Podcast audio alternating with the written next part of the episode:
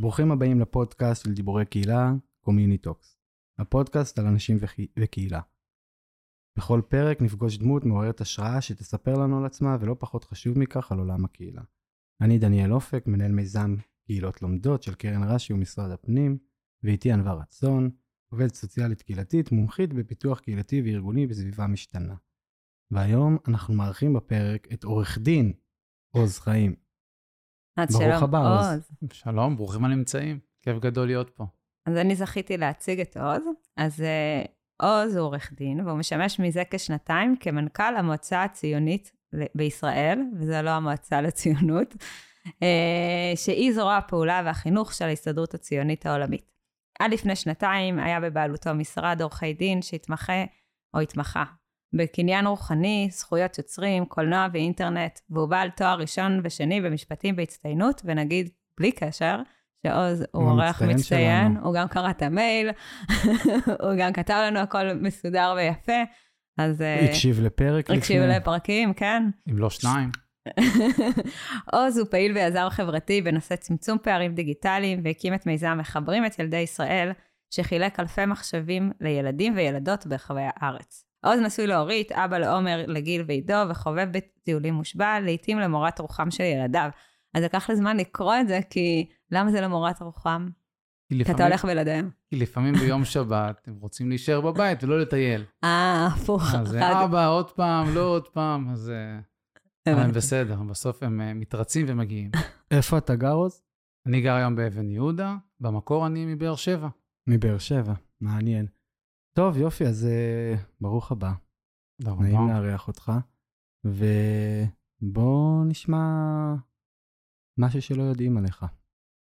טוב, אז קודם כל חשבתי לא מעט לגבי השאלה הזאת. אני מודה שהתכוננתי עליה מראש, כי לאורך השנים שאלו אותי לא מעט פעמים דברים שלא יודעים עליי, והייתי צריך תמיד להביא משהו חדש. ובחרתי להגיד שאני מאוד אוהב לכתוב. אני... אדם כותב למגירה, ובשאיפה יום אחד גם שזה יצא מהמגירה, שירים, סיפורים קצרים, ספר אולי. דניאל, אני חושבת שאנחנו צריכים לאסוף את חגי רזניק. לא, יש לנו הרבה, בדיוק חשבת על הרבה שמגיעים להתראיין אצלנו, כותבים. כן, עמרי גפן, נכון? וזה כולם אנשים שאין לי ספק שזה כתיבה חזקה. בסוף יש לנו איזה חלום, יותר נכון לענווה, יש חלום להוציא ספר של דיבורי קהילה, כל שזה ספר שירה של דיבורי קהילה. של המרואיינים, לגמרי. טוב, אז אתה יכול לשלוח לנו אם אתה רוצה גם שיר או קטע שכתבת, ואנחנו גם נוכל לפרסם את זה, אבל רק אם תרצה. אני אחשוב על זה. אז הזמן אותך היום באמת לדבר על כל המיזמים שאתה מפתח, וקצת על הדרך החדשה שהתחלת לפני שנתיים. אבל לפני זה, נשמח ככה לשמוע איך הגעת בכלל לעולם הקהילה והיזמות החברתית. אז ככה, אז כמו שציינתם, ממש לפני שנתיים הייתי בעל משרד עורכי דין, עם כל מה שאתם חושבים שכרוך בזה, בקומה 14, במגדל, בבורסה, אבל מאז ומתמיד הייתה לי איזו בעירה פנימית, שתראה, הייתי לא רע במה שעשיתי, אני לא מעיד על עצמי, אבל גם לקוחותיי יעידו, וגם אהבתי מה שעשיתי, אבל עדיין... ואתה מצטיין, אז כאילו, זה ברור. כן, גם. אבל כן רציתי לעשות משהו יותר משמעותי, והסתכלתי גם על הילדים שלי, שהם מנוע מאוד מאוד חשוב בחיי, ואמרתי, אני רוצה בשבילהם חברה טובה יותר, ערכית יותר, במיוחד גם מסביב כל מה שקורה עכשיו, אנחנו גם מרגישים את זה, תראו, עשיתי לא מעט דברים, גם בהתנדבות וכולי, בזמן שהייתי עורך דין, אבל החלטתי שאני רוצה לעשות את זה בפול טיים, וככה יצאתי למסע הזה, אני קורא לזה שליחות, אבל בארץ, מסע לחברה הישראלית, לפתח את הזהות הישראלית שלנו, במועצה הציונית בישראל. ואתה בעצם אחראי שם על עולם החינוך, ואתה לא מגיע מעולם החינוך. נכון, אני לא מגיע בעולם החינוך, תראו, בסופו של דבר אני מנכ"ל של ארגון די גדול, ובשביל זה צריך גם יכולות שהן יכולות גם ניהוליות, וגם העובדה שאני עורך דין לא מזיק. אבל כן, תמיד האוריינטציה החינוכית, אני מגיע גם מבית, שהאוריינטציה החינוכית שם היא מאוד נוכחת, ולרצות לשנות ולהבין שאתה חלק מסיפור גדול יותר, אני חושב שזה מה שמניע אותי ביום-יום שלי, ובמיוחד אני חושב במה שאני עושה היום, בתודעה הציונית, ובעניין הזה אני גם רוצה גם להתעכב, כי בסופו של דבר, אתה אומר, המועצה הציונית, ולא מעט אנשים מהסביבה שלי שסיפרתי להם שאני הולך להיות מנכ"ל המועצה הציונית, אמרו לי, מה זה? מה זה ציונות בכלל? מה זה ציונות? מה הקשר? מה... זה לא דתי, זה לא... בסופו של דבר, המפעל הציוני הוא פלא. הוא משהו שהתחיל לפני 150 שנה, וזה חוברת שהרצל כתב אחרי שהוא היה המום או נדהם או מזועזע ממשפט דרייפוס שהוא סיקר כעיתונאי, והלך וכתב חוברת שפשוט עשתה שינוי אדיר בעולם היהודי, ומהחוברת הזאת, מהחזון ומהחלום של הרצל, דברים התגלגלו, עד שבסופו של דבר יש לנו פה מדינה, והמפעל הזה הוא בסופו של דבר מרוץ שליחים. אז אם הסבא והסבתא שלי יישבשו ביצות או הקימו יישובים ונלחמו על המדינה, אז אנחנו, הדור שלנו, שמחזיק את המקל במרוץ השליחים הזה, המשימה שלו היא שונה. כי תבינו, מי שחושב שהמפעל הציוני קם והמשימה הוא שלמה, אז הוא טועה. כי אמנם היסודות שלנו איתנים, אבל אנחנו רואים שאנחנו צריכים להמשיך ולעבוד ולבנות את המפעל הזה. ועבורי זה לבנות את החברה הישראלית, את הזהות הישראלית שלנו. אנחנו עושים את זה במגוון דרכים. למשל, המכינה הקדם צבאית שלנו. אז לפני שתרחיב על זה, אולי שנייה תספר למאזינים שלנו שלא מכירים בכלל על המועצה הציונית. אז המועצה הציונית היא זרוע חינוכית, כמו שאמרתם, ויש לה 5 פעילויות מרכזיות. אז קודם כל יש את המכינה הקדם צבאית, מכינת עמי-חי, בקיבוץ קרמיאל, מכינה מעורבת של דתיים וחילוניים. יש לנו, אנחנו גוף משלח של שנות שירות, שנת שירות צמרת. צמרת זה שלכם. כן, זה גם 8 מוקדים ברחבי הארץ, גם של דתיים וחילונים, שחיים ביחד בקומונה, וההורים של אלה בטוחים שהם יחזרו בתשובה, ואלה בטוחים שיחזרו בשאלה, ולא זה קורה, וזה לא זה קורה, הם פשוט נהיים... או גם וגם. לא, זה פשוט לא קורה, הם פשוט נהיים אזרחים, נהיים ונהיות, אזרחים טובים יותר, ומכילים יותר. וזה בעצם מה שאנחנו רוצים לעשות. מתנדבים ב8 מקומות ברחבי הארץ, במיוחד בפריפריה, עם בני נוער. יש לנו גם, אנחנו עובדים עם החברה הדרוזית, מתוך אמונה והכרה שהחברה הדרוזית, הם לא רק אחים לדם, לא רק אחים לנשק, הם גם אחים לתרבות ולאזרחות ולמדינה שלנו. אז אנחנו, יש לנו למשל פרויקט שנקרא ברית חיים, שבו אנחנו מפגישים בני נוער מהחברה הדרוזית ומהחברה היהודית, והם מכירים. הם מכירים בדברים הפשוטים, הם משחקים כדורסל. למשל, שאלתי פעם ילדים, מה גיליתם בעקבות המפגש? אז סיפרו לי שהם אוהבים לשחק כדורסל. זאת אומרת, לפעמים הדברים הקטנים האלה, הם אלה שמגשרים על הפערים. יש לנו גם פרויקטים גדולים ברחבי הארץ. יש לנו למשל את חידון הציונות והמורשת, שמשודר בכל שנה, גם בקשת 12 ביום העצמאות. הרבה פרויקטים חינוכיים, ויש לנו גם את, והשארתי את הטוב לסוף, כי זה בהקשר של הקהילות, שאני לא אסתבך עם החבר'ה האחרים. זה לא הטוב מכולם, זה פשוט... זה הטוב לפודקאסט. הטוב לפה, יש מקום לכולם, פה ספציפית אנחנו חייבים שיהיה את המילה קהילה, אז אין פה... בדיוק, ולכן, אז יש לנו מחלקת אשכולות, ומחלקת אשכולות פועלת באמצעות קהילות של צעירים, כגשר לחברה האזרחית. והסיבה לכך היא שבכלל הצעירים, וככה אני מאמין, זה החברה הכי פחות חסרת תשומת לב במדינה. יש כאלה שיגידו מוזנחת, אני לא חושב, אני חושב שפשוט זה פלח אוכלוסייה חסר תשומת לב. כי יש הרבה מאוד תוכניות לנוער, ויש גם הרבה מאוד תוכניות גם לגיל השלישי, אבל באמצע, בתווך, אין מספיק. והרבה פעמים יש שיגידו, כן, טוב, הם בונים את הקריירה שלהם ואת המשפחה, לך תוציא מישהו 20:00 מהבית. אבל אני אדם שנהנה לאתגרים, ולכן אנחנו ממוקדים בנושא הזה, ומפינו את הארץ, והיום אנחנו תומכים ומשתפים פעולה עם למעלה מ-40 קהילות של צעירים, קהילות משימתיות, החלוצים החדשים, ככה הם נקראים, ואני נורא מתחבר למונח הזה, כי בסופו של דבר הם באמת חלוצים וחלוצות. מעניין.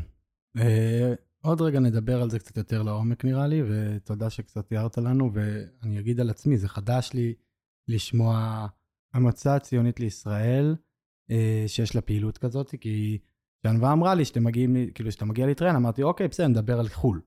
כזה, אתה יודע, זה היה נראה לי, נכון. זה מהמם, והנה, אפרופו, אני עבדתי, ניהלתי את השנת שירות בכנפיים של קרמבו, גם גוף משלח, אוקיי. ראיתי הרבה צמרת, ומאוד אהבתי את השנת שירות שם, ואת הקיצור, את הגישה, והפריפריה, וגם מי שהלך לשם, קיצור, ולא ידעתי שזה קשור, ועכשיו עשיתי לי גם את החיבור, שזה מהמם. אני כן רוצה שתדבר קצת על הענבה, ואני דיברנו, שזה יהיה מעניין לשמוע קצת על המיזם החברתי שהיה לך, ואז נחזור חזרה לזה, קוראים לו, מחברים את ילדי ישראל. נכון. אז בוא תגיד את זה כמה מילים על זה, כי אני חושב שהמאזינים שלנו ישמחו לדעת על זה, וזה משהו שגם קצת מתחבר לעשייה שלך. אז קודם כל זה כיף גדול לדבר על המיזם הזה, כי זה מיזם שמאוד מרגש אותי, ובכלל זה כחלק מהפעילות שלי, יזם חברתי בנושא של צמצום פערים דיגיטליים, ובכלל השגה של שוויון דיגיטלי. אבל לפני שאני אסביר, בטח תשאלו, מה זה אומר שוויון דיגיטלי? מה זאת אומרת? כולם צריכים לדעת איך להפעיל מחשב. אז התשובה היא כזאת שבסופו של דבר פערים דיגיטליים נוצרים משתי סיבות עיקריות. אחד, היעדר אמצעי קצה, שזה מחשבים וטאבלטים, ושתיים, היעדר כישורים או אוריינות דיגיטלית. אז זה טוב שיש לך מחשב, אתה לא יודע איך להפעיל אותו. עכשיו, זה לא רק לדעת להפעיל אותו וללחוץ און ואוף.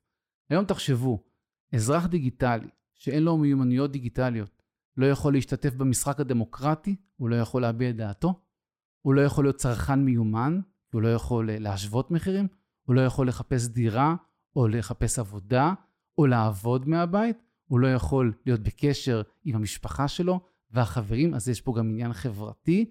זאת אומרת, יש פה סדרה של שימושים, שבאמצעות הדיגיטל, באמצעות הטכנולוגיה, אדם היום במדינת ישראל, ובכלל בחברה המתקדמת, לא יכול בכלל להיות שותף בה. ולכן זו לא פריבילגיה להיות בעל השוויון דיגיטלי. אז אם אני חושב, היום נורא מדברים הרבה מאוד על ערך השוויון, אז ערך השוויון במגילת העצמאות, במדינת ישראל של 2024, בהכרח מתבטא בשוויון דיגיטלי. מיזם מחברים את ילדי ישראל, נולד בקורונה. שיא הקורונה. נשבע לך שבאתי להגיד לך, אני עבדתי בצפון, לי ספציפית זה עלה בעיקר בערבי ישראל, שהיה שם קטע שמשרד החינוך הוציא הוראה ללמוד מהבית. ואז הם פשוט פנו אליהם ואמרו להם, אף אחד לא יכול ללמוד מהבית, אין לאף אחד מחשב. מאיפה אתם מצפים שהם העלו לזום מהבית? וזה היה כאילו היסטריה, אפילו החברה להם תחשבים שעבדתי בה. אין גם תשתיות בהרבה מקומות. אין. גם אם יש לך מחשב, אין לך איך להתחבר. גם משפחות נורמטיביות לא החזיקו יותר ממחשב אחד. יש חדר מחשב, וזהו. לא כל אחד בבית בעונה אחת, 4-5 מחשבים, והיה פה אני הבנתי את הכשל מהר מאוד. הייתי הראשון שהבין את הכשל, מרץ, אני רואה את הילדים שלי, ואני מבין שיש פה גם חיבור חברתי נורא ברור, וישבתי כל הלילה, ואמרתי לעצמי, אני חייב לפתור את זה.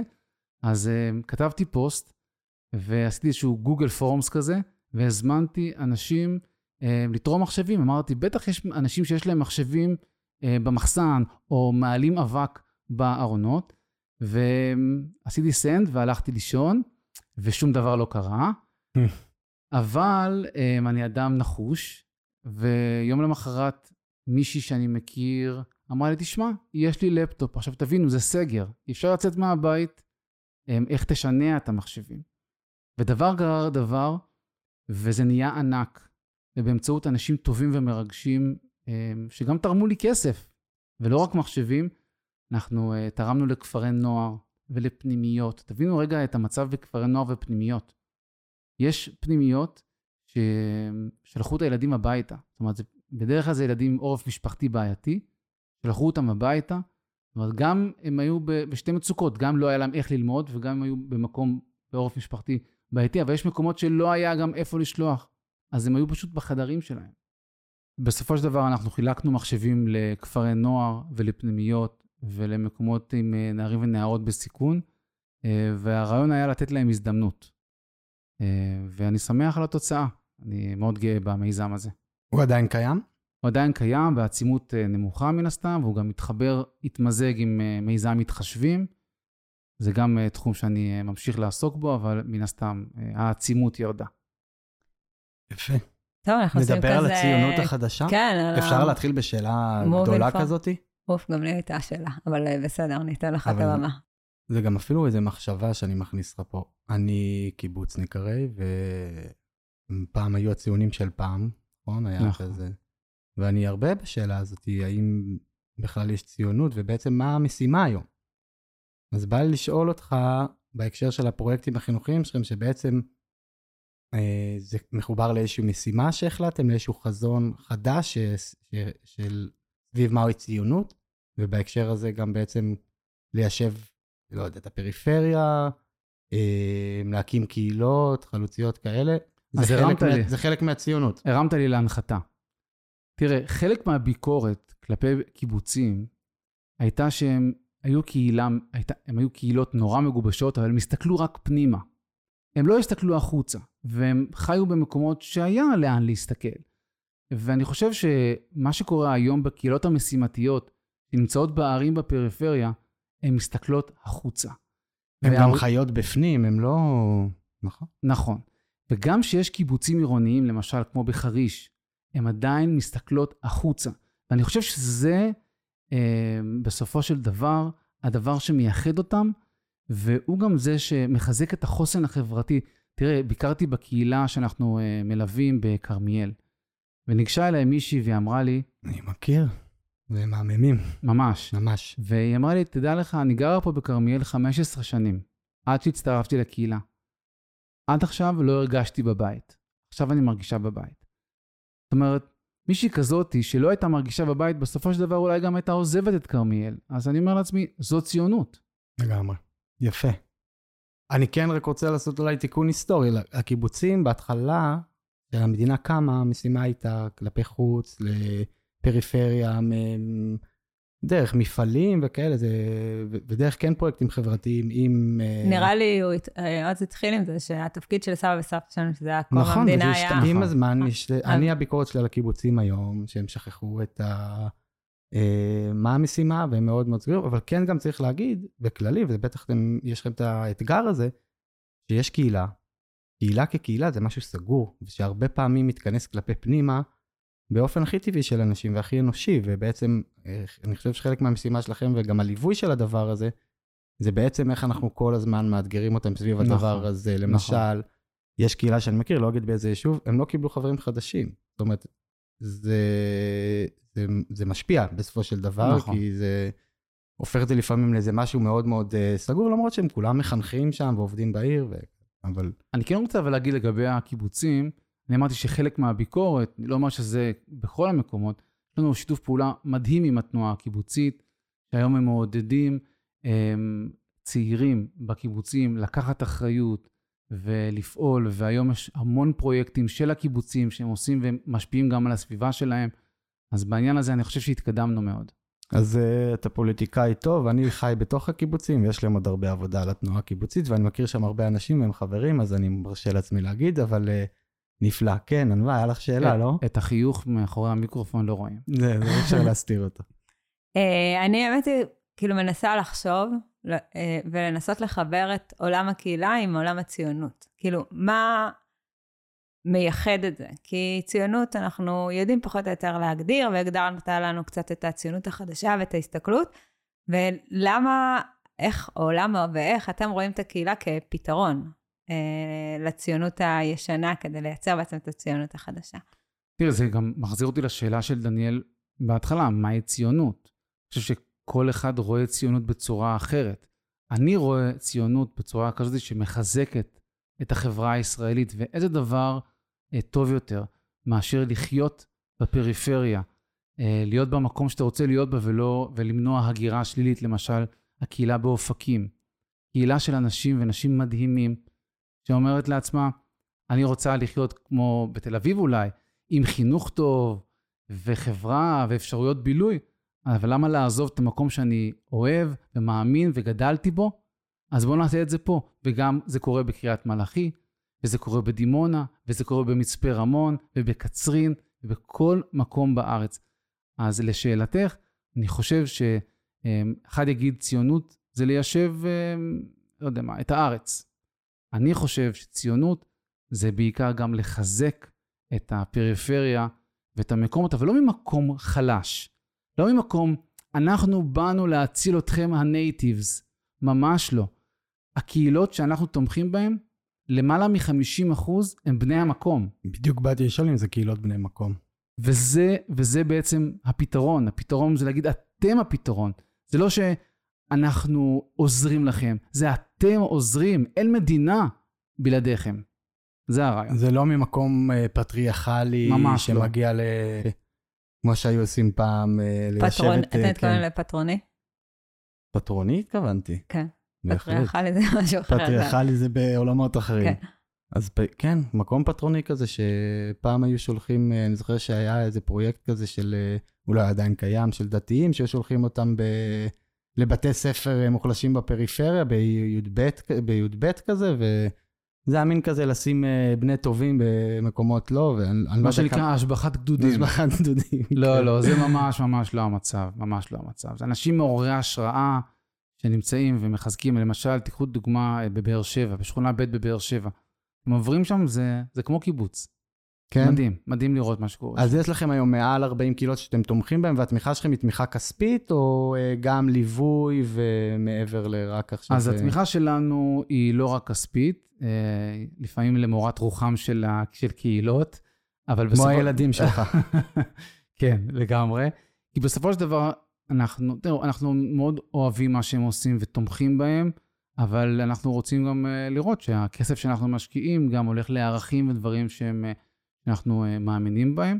אז יש דברים כמו, זה יכול להיות קבלת שבת קהילתית, זה יכול להיות סביב מועדים ציוניים, או גם בכלל דברים שמחזקים את הקהילה החוצה. למשל בקרמיאל, אם כבר הזכרתי, אז תמכנו בשלם גינה קהילתית, ולמשל היה להם פרויקט של השאלת ספרים בתחנות אוטובוס. אז נכון שזה לא קלאסי, זה לא יום הרצל לצורך הדבר, אבל אני חושב שדיברנו מקודם שאני רואה ציונות בצורה רחבה יותר. זה יפה לראות שגם הגישה שלך היא חדשה, אפרופו הציונית החדשה, ואתה כארגון או ארגון גג לא רק רואה את המטרה שלך, כי זה הרבה פעמים קושי שעולה בין ארגון שתומך בקהילות לבין הקהילות, כי בעצם יש... את הדברים שאתה רוצה להשיג ולקדם כארגון, ויש את מה שהם רוצים לקדם, וזה צריך להתחבר. נכון. ואתה אומר, אנחנו רוצים זה יתחבר, לא עכשיו שהם ישיגו את כל מה שאנחנו רוצים, יעשו רק ימי הרצל פה, ומצד שני לא רק שכל היום יעשו, אני אומר את זה כי זה, למרות שאני בעד זה, אבל כזה לוי דווי ויחסים. אני אתן לך ברשותך עוד דוגמה. אנחנו בעד דוגמאות פה. למשל, בחודש אפריל, מתקיים יום האוטיזם הבינלאומי. עכשיו, ישאל השואל, מה הקשר למועצה הציונית ולציונות ליום האוטיזם הבינלאומי? אז פה אני רוצה לערב ולהכניס לפודקאסט שלנו איש מעורר השראה, שמו הרצל, שהחזון שלו למדינת ישראל, למדינת היהודים, היה חברת מופת. ואיך אנחנו יכולים להיות חברת מופת אם לא נוכל לקבל את השונה, אם לא נוכל להכיל את האנשים שחיים בינינו, אבל הם קצת אחרים, הם מיוחדים. ולכן סביב הדבר הזה, אנחנו יצאנו בסדרת הרצאות סביב זה. אז כשדיברנו על הציונות המתחדשת, או לראות את הציונות בצורה רחבה, אז בסופו של דבר, זה לצאת מנקודת הנחה שאנחנו רוצים להיות חברת מופת. ובלי זה, אני חושב, אין טעם לכלום. יפה. אני חושבת שגם מה שמיוחד במודל שלכם, ואני גם יעיד שעוז walk the talk בשיחה שהייתה לנו, שבסוף נספר אולי על מיזם שאנחנו נוסעים ביחד, זה שאתם רואים את עצמכם כשותפים, ולא כגוף שאומר מה לעשות, או על התקציב דיברנו, אבל זה לא רלוונטי, כי הרבה מהגופים הרבה פעמים אומרים, זה הסל שלנו, בואו תיקחו, תעשו, אם זה לא מתחבר לכם, אם זה לא מתחבר לכם, אז זה לא. וכאן יש איזושהי תפיסה שאומרת, מלבד החברת מופת, שלדעתי, כאילו אני ישר חשבתי, כששאלת מה לאוטיזם, לצורך העניין ולציונות, זה כאילו הכי ברור, אני חושבת.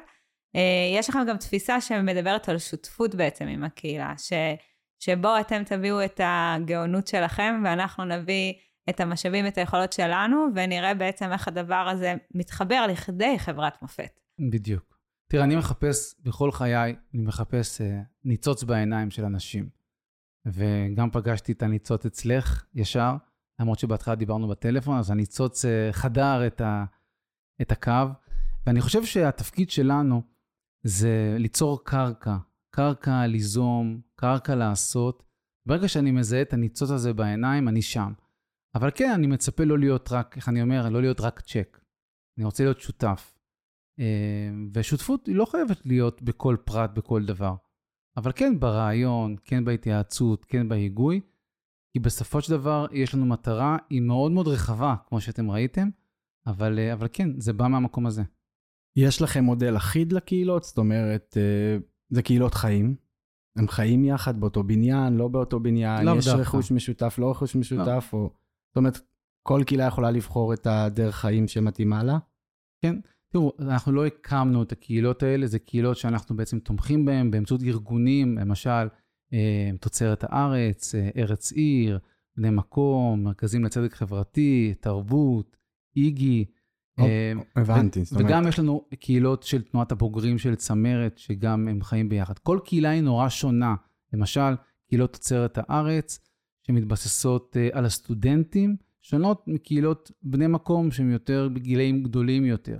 כל קהילה היא שונה, יש רשתות, יש קהילות, אבל מה שמשותף זה בעצם הבסיס, מה שאמרתי בהתחלה, הרצון לחזק את החוסן החברתי ולהיות חלוצים, חלוצים חדשים. אני חושבת שדווקא בגלל ההטרוגניות של הקהילה שלכם, אז יש לי בדיוק את השיח הזה עם כל מיני ארגונים, שהחובה שלנו כאנשים שמחזיקים מרחב או שותפים או מובילים איזשהו משהו, זה לייצר לנו גבולות מאוד ברורים של מה כן ומה לא ולאן אנחנו הולכים. אבל בתוך הגבולות האלה להכניס המון גמישות והמון חופש, כדי שהזהות, שאני חושבת שזה האלף-בית של זהות יהודית וזהות ציונית וזהות של קהילה, תוכל להישאר בתוך הדבר הזה ולא להיבלע בתוך מגוון דברים אחרים לחברה הומוגנית. אפרופו, דיברנו על ציונות, שככה הציונות בהתחלה ניסתה קצת להיבנות, אלא ההבנה שהיום אנחנו הרבה יותר הטרוגנים, ואנחנו צריכים את הגמישות הזאת בתוך הגבולות אבל הברורים. נכון. אני חושב שגם הקהילות, אנחנו לא יכולים להיות מנותקים מהסביבה, אנחנו חיים היום בסביבה נורא מקוטבת, ועם שיסוי גדול מאוד, וגם הפודקאסט הזה מוקלט שמסביבנו החברה היא קרועה, ולפעמים אתה גם חושב לעצמך, אתה חושב לעצמך לאן זה הולך מפה, והאם אפשר יהיה בכלל לתקן. ואני חייב לומר לכם, ואני מציע לכולם לבוא איתי לסיבוב, כי בכל יום אני פוגש את חברת המופת, בכל יום אני פוגש נוער מדהים שמתנדב, בכל יום אני פוגש קהילות שתורמות לסביבה, ולכן אני אופטימי. שואלים אותי לא מעט למה אני כל כך אופטימי. זהו, אתה מחייך פה הרבה, וזה כאילו לא מתאים לתקופה. אני מתנצל. אני אגיד לך שהיום היה לי שיחה על זה, וזה מטורף שאמרת את זה עכשיו, כי כמובן, כמו הרבה אנשים, אני מוטרד ממה שקורה, ודווקא היה לי שיחה על הרשויות המקומיות. אני עובד הרבה עם רשויות מקומיות, ומה שקורה כרגע ברשויות המקומיות לקראת הבחירות הקרובות, זה שהרבה מאוד אנשים שמעורבים בהפיכה או whatever, שזה לא נקרא, בעצם... רפורמה. הפיכה, ויז רפורמה, איך שזה. בעצם נכנסים עכשיו לתוך הבחירות, ומנסים להשפיע ברמה המקומית. אני חושב שזה בסך הכל חיובי, כי זה אומר שיותר ויותר אנשים רואים ברשויות כמשהו שאפשר להשפיע, ואז כשדיברתי עם מישהו הזה, אני תמיד אומר שהתשובה לכל דבר זה קהילה, זה לא אני, זה מרגרט וויטלי אמרה, אבל כאילו אני לוקח את זה, וגם אמרתי, גם בהקשר הזה, בסוף ברשויות, בקהילות, בתוך עיר, אנשים פשוט חיים ביחד, בטח בעיר. קיבוצים זה קצת יותר בעיה, או כל מיני יישובים מאוד... הומוגנים, אבל אם נלך לעכו, כאילו גרים שם ערבים, יהודים, אתיופים, באותו בניין, כי ככה הם גרים, לפעמים כי אין להם ברירה, אבל ככה הם גרים, ואני חושב שזה, זאת אומרת, זה הפתרון בהקשר הזה, כי בסופו של דבר, שאתה מגיע לשם, לשטח, אתה רואה שפשוט אנשים חיים ביחד, וטוב להם, ויש דברים מעמים, אז אני שמח שאמרת את זה, זה בעיניי מסר חשוב, זה אופטימי. אני חושב שגם אנשים מחפשים, אני חושב שאנחנו בתום עידן האינדיבידואליזם, ואנשים בטח אתם מדברים לא מעט על הדבר הזה, ואני חושב אני למשל היום חי כאדם חילוני, אז אין לי, אני לא הולך לבית הכנסת, אני לא פוגש את הקהילה שלי בבית הכנסת לצורך העניין, ואני חושב שכמוני יש אנשים שמחפשים את האנשים שיוכלו לדבר איתם, ולנהל, לא רק לדבר איתם, לבלות איתם, ולנהל איתם ערכים משותפים. וזה מה שמוביל בהרבה מאוד מקומות את הקהילה, ויש אגב מלא סוגים של קהילות, דיברת על קהילה שהיא עיר, אבל יש גם קהילות שהן מצומצמות יותר, ואז, אתה יודע... אז אני אתחבר למה ששניכם אמרתם, היה לנו את המאמר בחודש שהתחלנו לעשות, והראשונות שהופיעו אצלנו זה איילה וול ועידית בליט כהן, פרופסור עידית בליט כהן, ובעצם הם עשו מחקר איכותני בפסגת זאב, על קהילתיות בשכונה בעיר. אני לא זוכרת את השם. כאילו הם קראו לזה תחושת שייכות, אבל... כן, ואחד הדברים שהם מצאו בו, שכשהם ראינו הרבה אנשים, אז סתם, אתה אמרת קהילה דתית, אז הרבה מהתושבים הלא דתיים בפסגת זאב, דיברו על זה שהם לא מהקהילה הדתית, אז אין להם קהילה בתוך העיר. והתפיסה שם הייתה, כאילו זה לא קהילה, יש לי כאן שכונה, אז אני לא יודעת מה ההיקשרות שלי ומה השייכות שלי.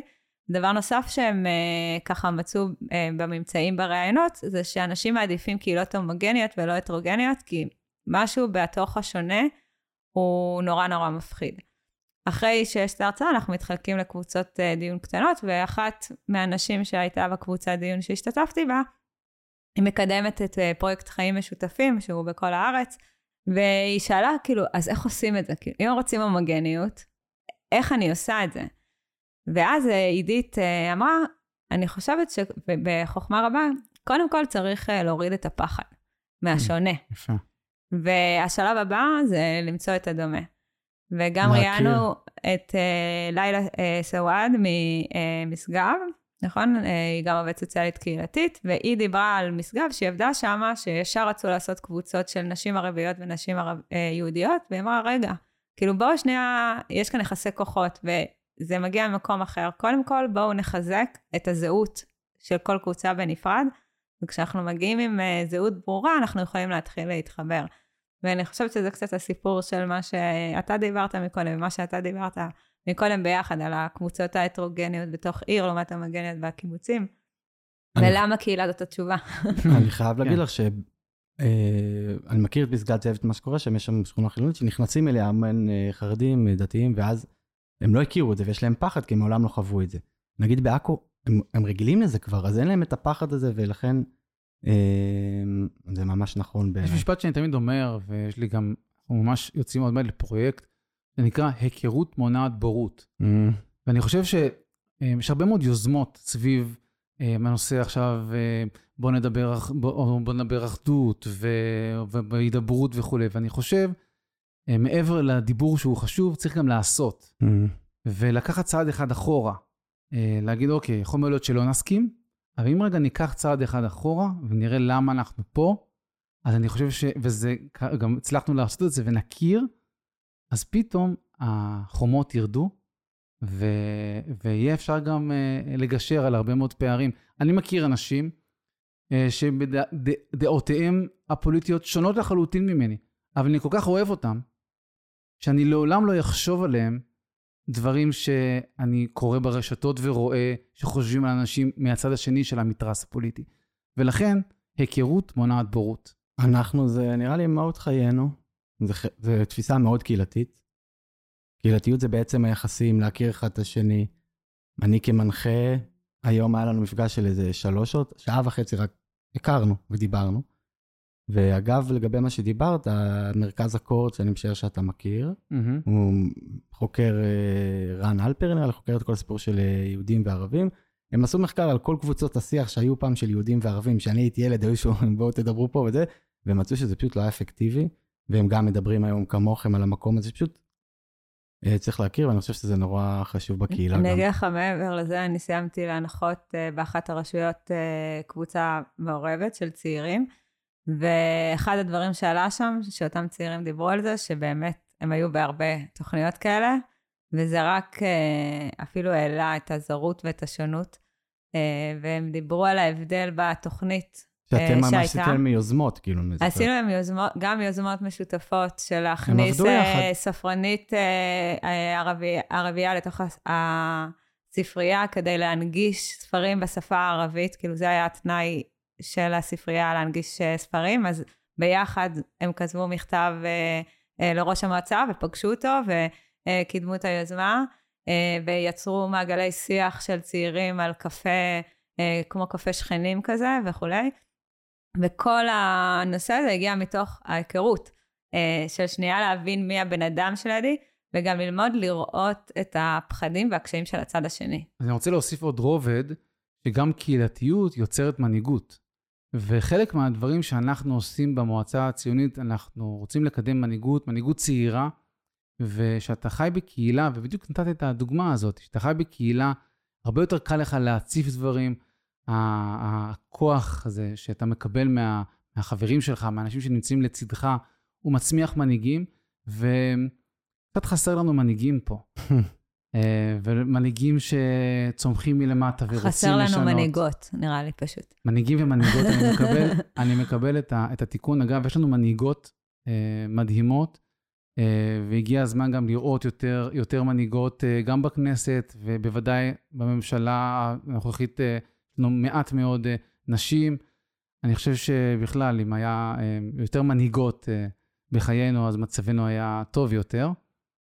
אבל בנקודה הזאת, אני חושב שגם זה מתחבר לשאלות קודמות שלכם, למה אנחנו תומכים בקהילות וכו', כי בסופו של דבר, זה לא רק מקדם את החוסן הקהילתי, וזה גם מקדם את המדינה בכלל, כי ככה צומחים מנהיגים מקומיים.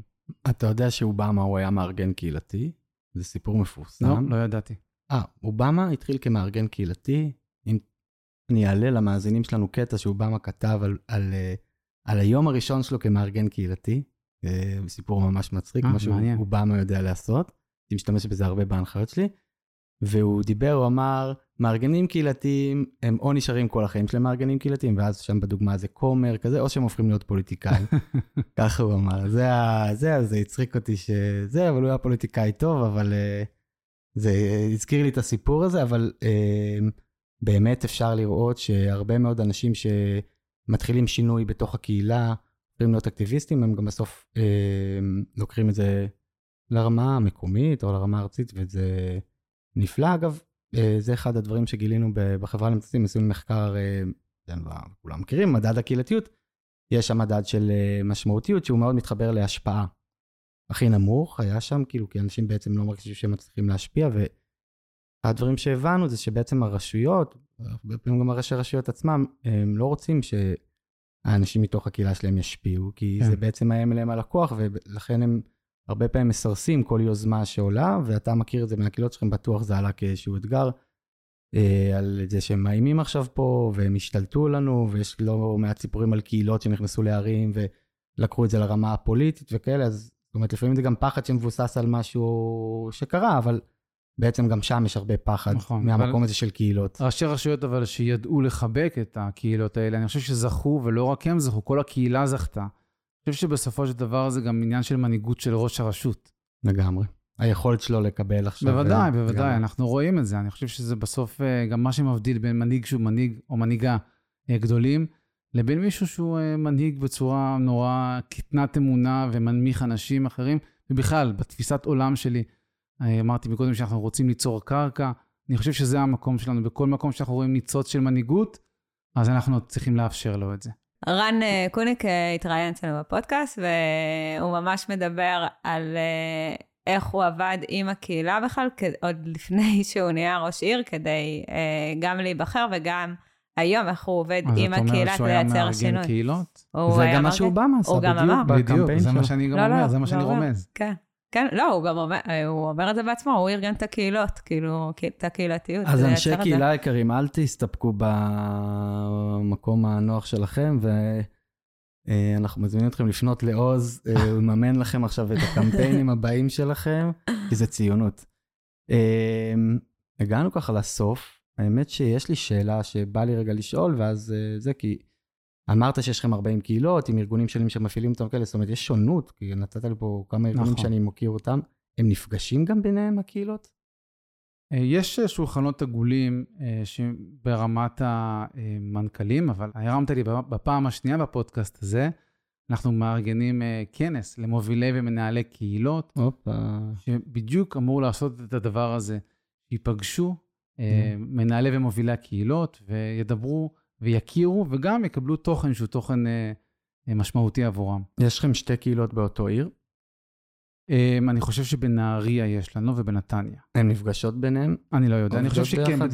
בדרך כלל כן, כי בסופו של דבר קהילות הן ניזונות מהמרכז הצעירים של אותו ישוב, וזה פחות או יותר אותם משאבים, אבל יש מקומות גם שלא. מדהים, יפה.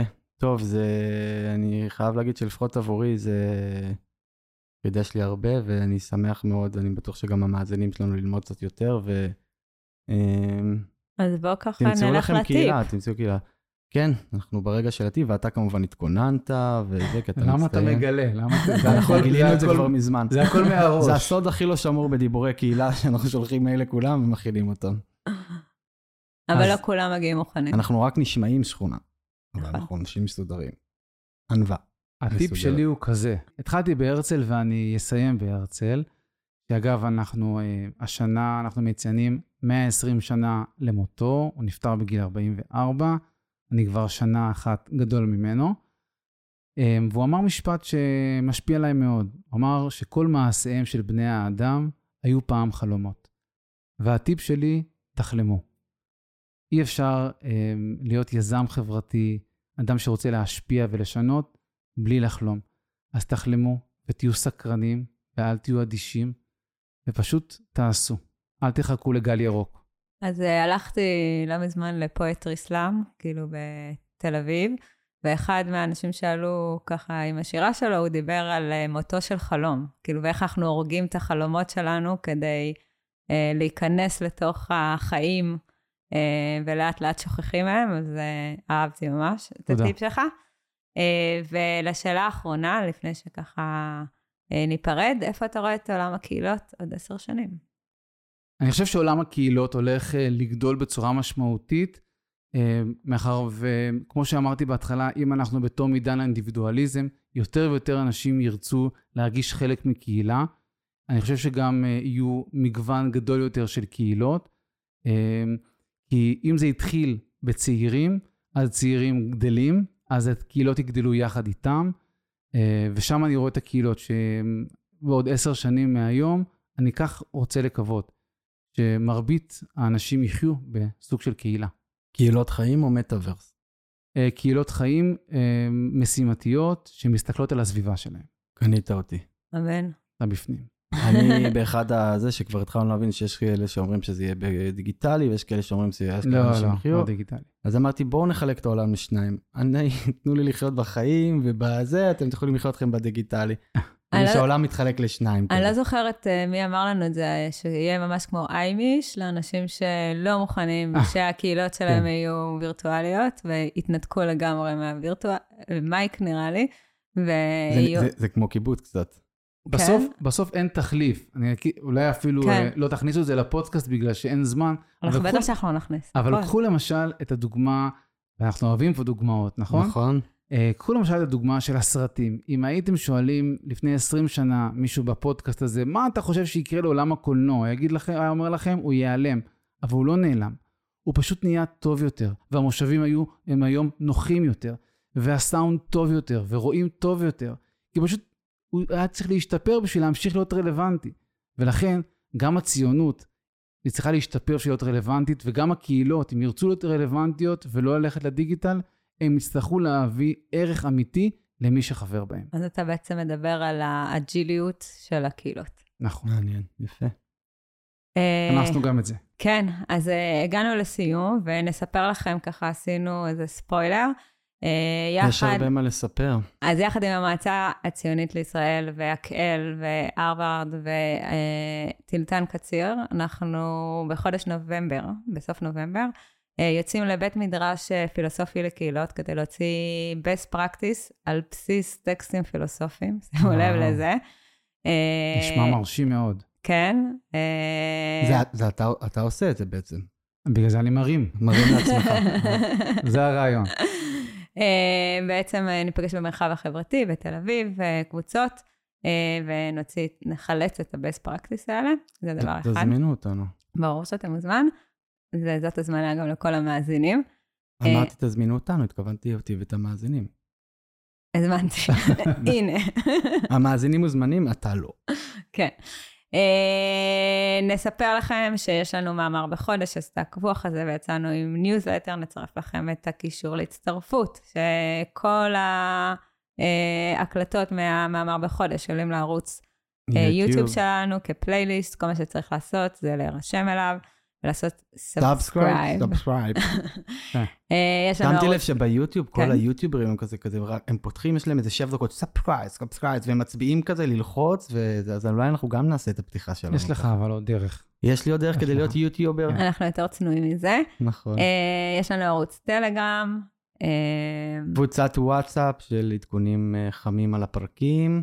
ואנחנו עוד שנייה ב-100 אנשים שעשו לנו 5 כוכבים, ומקשיבים לחלום. הבן אדם המאה יזכה בפרס הקלטת פרק בחינם. תצלמו לנו את ה... את 100,